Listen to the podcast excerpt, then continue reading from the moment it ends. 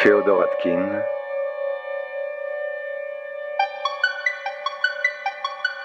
Les envahisseurs.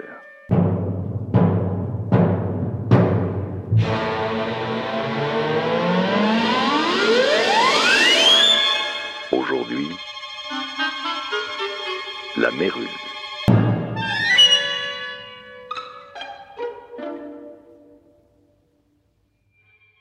Le 21 octobre 1805, le navire amiral de la flotte anglaise, celui du célèbre Horatio Vicomte Nelson, inflige une cinglante défaite à la marine française devant le cap de Trafalgar.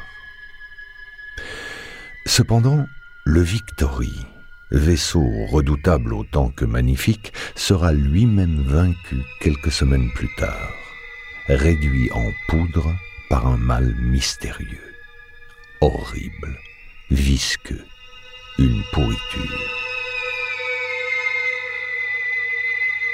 Ce monstre, terreur des marins venus de terres lointaines, a fini par débarquer sur les côtes françaises, puis à sortir des ports pour ramper vers nos habitations, nos foyers. C'est là, au cœur de notre espace vital, qu'aujourd'hui il nous menace qu'il nous envahit. C'est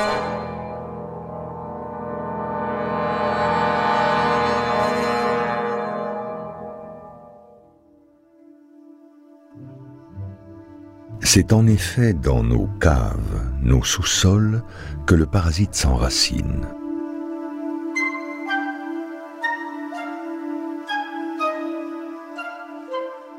L'obscurité, grâce à l'atmosphère confinée, moite, gonflée d'humidité ou voyage des vapeurs d'ammoniac, que l'organisme étrange respire à plein poumon.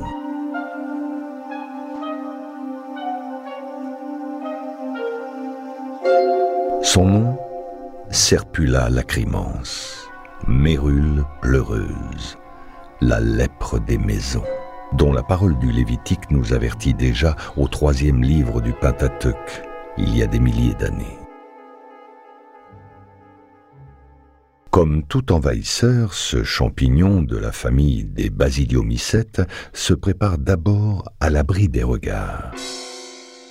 Derrière les plaintes, sous un lambris, dans une cavité d'escalier, la moindre porosité lui servira de base tant qu'il y trouve sa nourriture, le bois.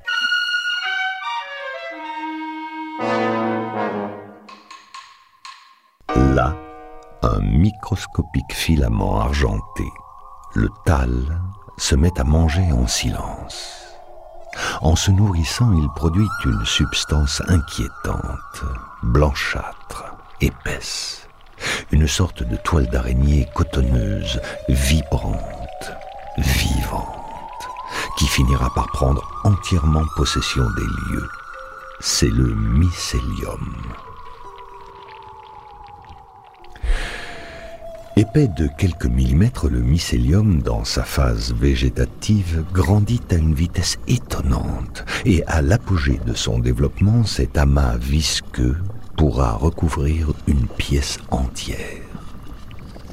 Ce mycélium, ventre de la mérule, secrète une enzyme fatale pour le bois. Cette substance, en effet, parvient à déclencher une réaction chimique afin d'extraire de la matière tous les éléments nécessaires à sa survie. Regardons d'un peu plus près. Au cœur l'enzyme acide du champignon lignivore se dirige exclusivement et très précisément vers les atomes d'hydrogène contenus dans la cellulose. Elle les isole et les dévore, étanchant ainsi sa soif d'humidité. Et la précision de sa voracité rend le parasite encore plus dangereux. Car la lignine du bois qui lui permet de conserver sa structure, demeure intacte. De l'extérieur, les dégâts sont donc invisibles. Le bois semble n'avoir subi aucun dommage. L'apparence d'un escalier ravagé par la mérule pleureuse n'aura par exemple rien d'effrayant pour celui qui tenterait de l'emprunter. Malheureusement, à l'intérieur. Il aura perdu toute résistance mécanique et le moindre pas pourra le faire s'effondrer.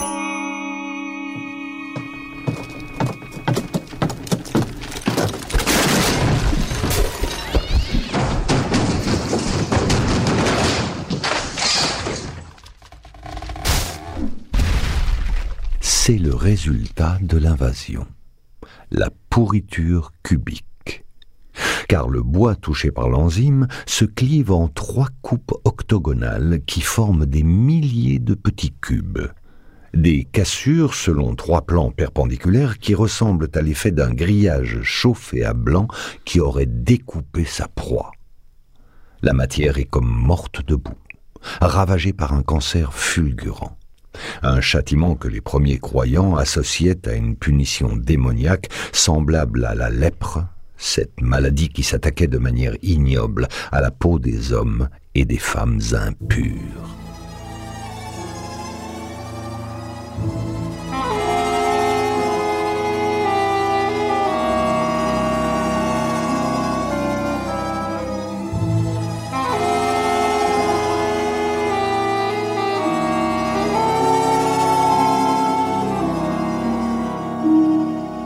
La Mérule, maintenant prête à déclencher son plan d'invasion, marque une pause. Douée d'une intelligence prédictive, elle semble réfléchir et anticiper les réalités du terrain qu'elle convoite. Elle donne l'ordre à ses troupes d'inspecter les environs et de coloniser tout ce qui peut participer à sa future victoire. Pour cela, il lui pousse des membres des cordons mycéliens qui s'allongent depuis le corps du champignon. Rhizomorphes, en forme de racine, ces filaments d'un diamètre de moins de 10 microns s'appellent les sirotes. Ils sont d'abord blancs, plutôt mous, puis deviennent rigides, jaunissent pour finir complètement noirs de longues pattes d'araignée qui naissent par centaines et peuvent atteindre dix mètres de long. À quoi servent-elles précisément?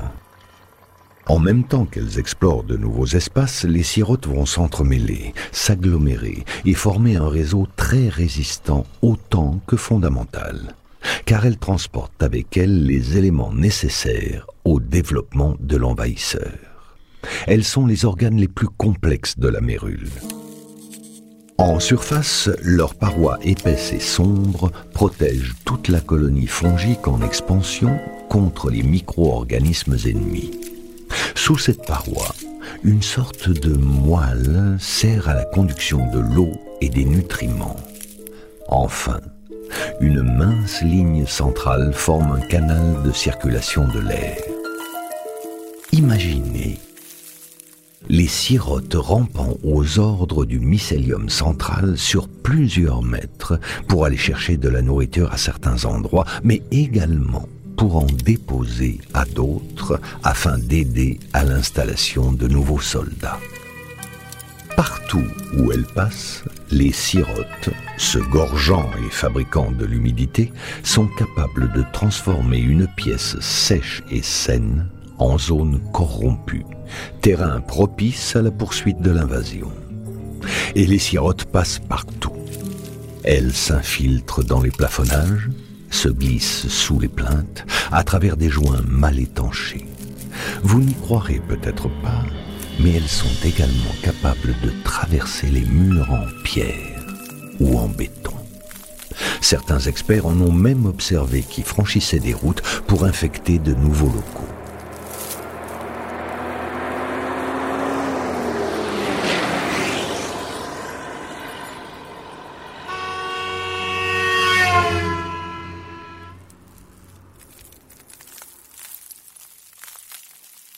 Cette incroyable force de pénétration fait de la mérule un ennemi presque impossible à circonscrire.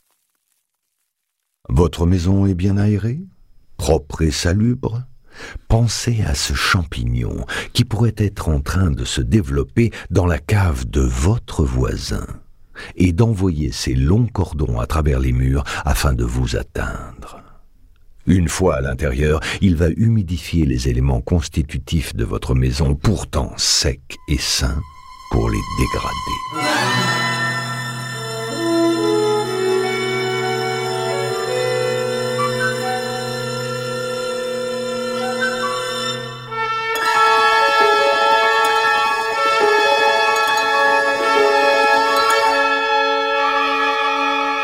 Trop tard. La pourriture est entrée dans votre foyer. C'est un jeu d'enfant pour la mérule. Elle vous aura encerclé sans même que vous ayez pu vous en apercevoir.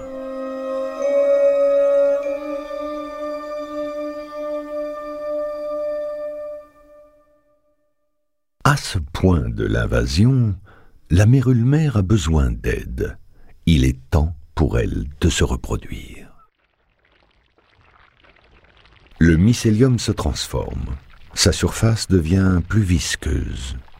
Elle se recouvre d'un sporophore, un disque rouge-brun aux marges blanches qui exude vers ses bords les gouttes d'un liquide transparent. Ce sont les fameuses larmes qui donnent son nom à la mérule.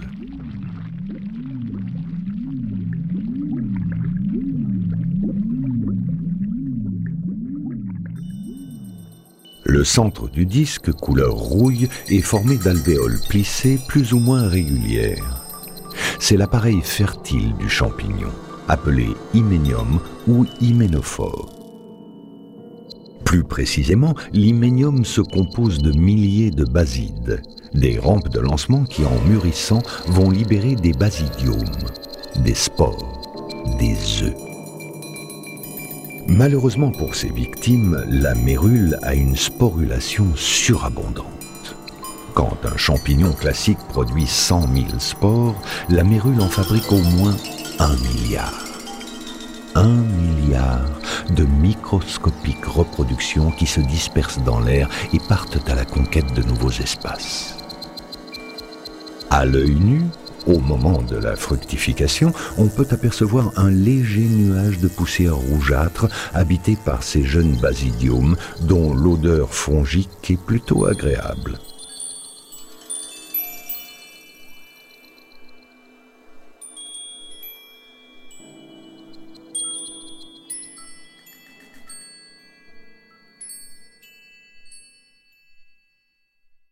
De la mérule peuvent survivre pendant plusieurs milliers d'années, dans des conditions parfois extrêmement défavorables et dans des lieux très éloignés de leur zone d'apparition.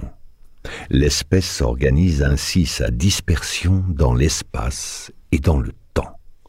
Elle approche l'éternité.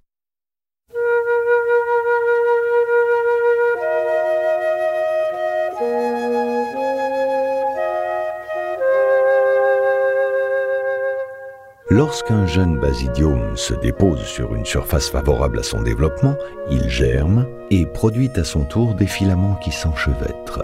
Un nouveau mycélium est né. Alors, la mérule fraîchement formée peut reprendre le travail destructeur de sa génitrice.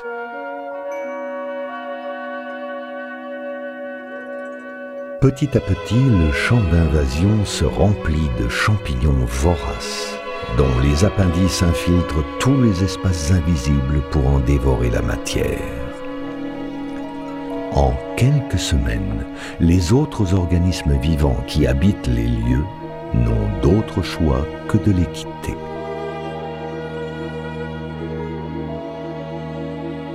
La mérule pleureuse vous délogera, ne laissant de votre maison qu'une traînée de poudre sèche.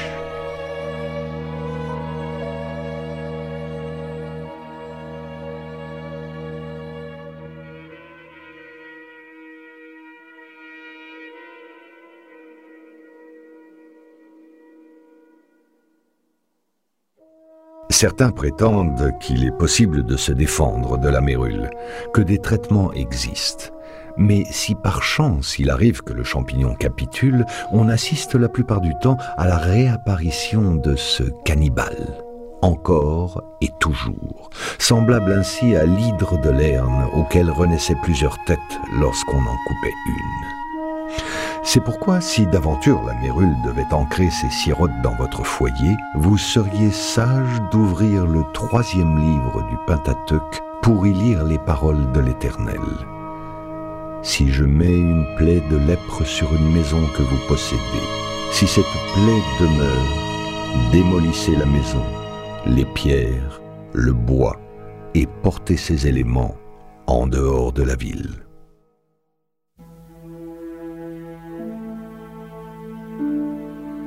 C'étaient les envahisseurs.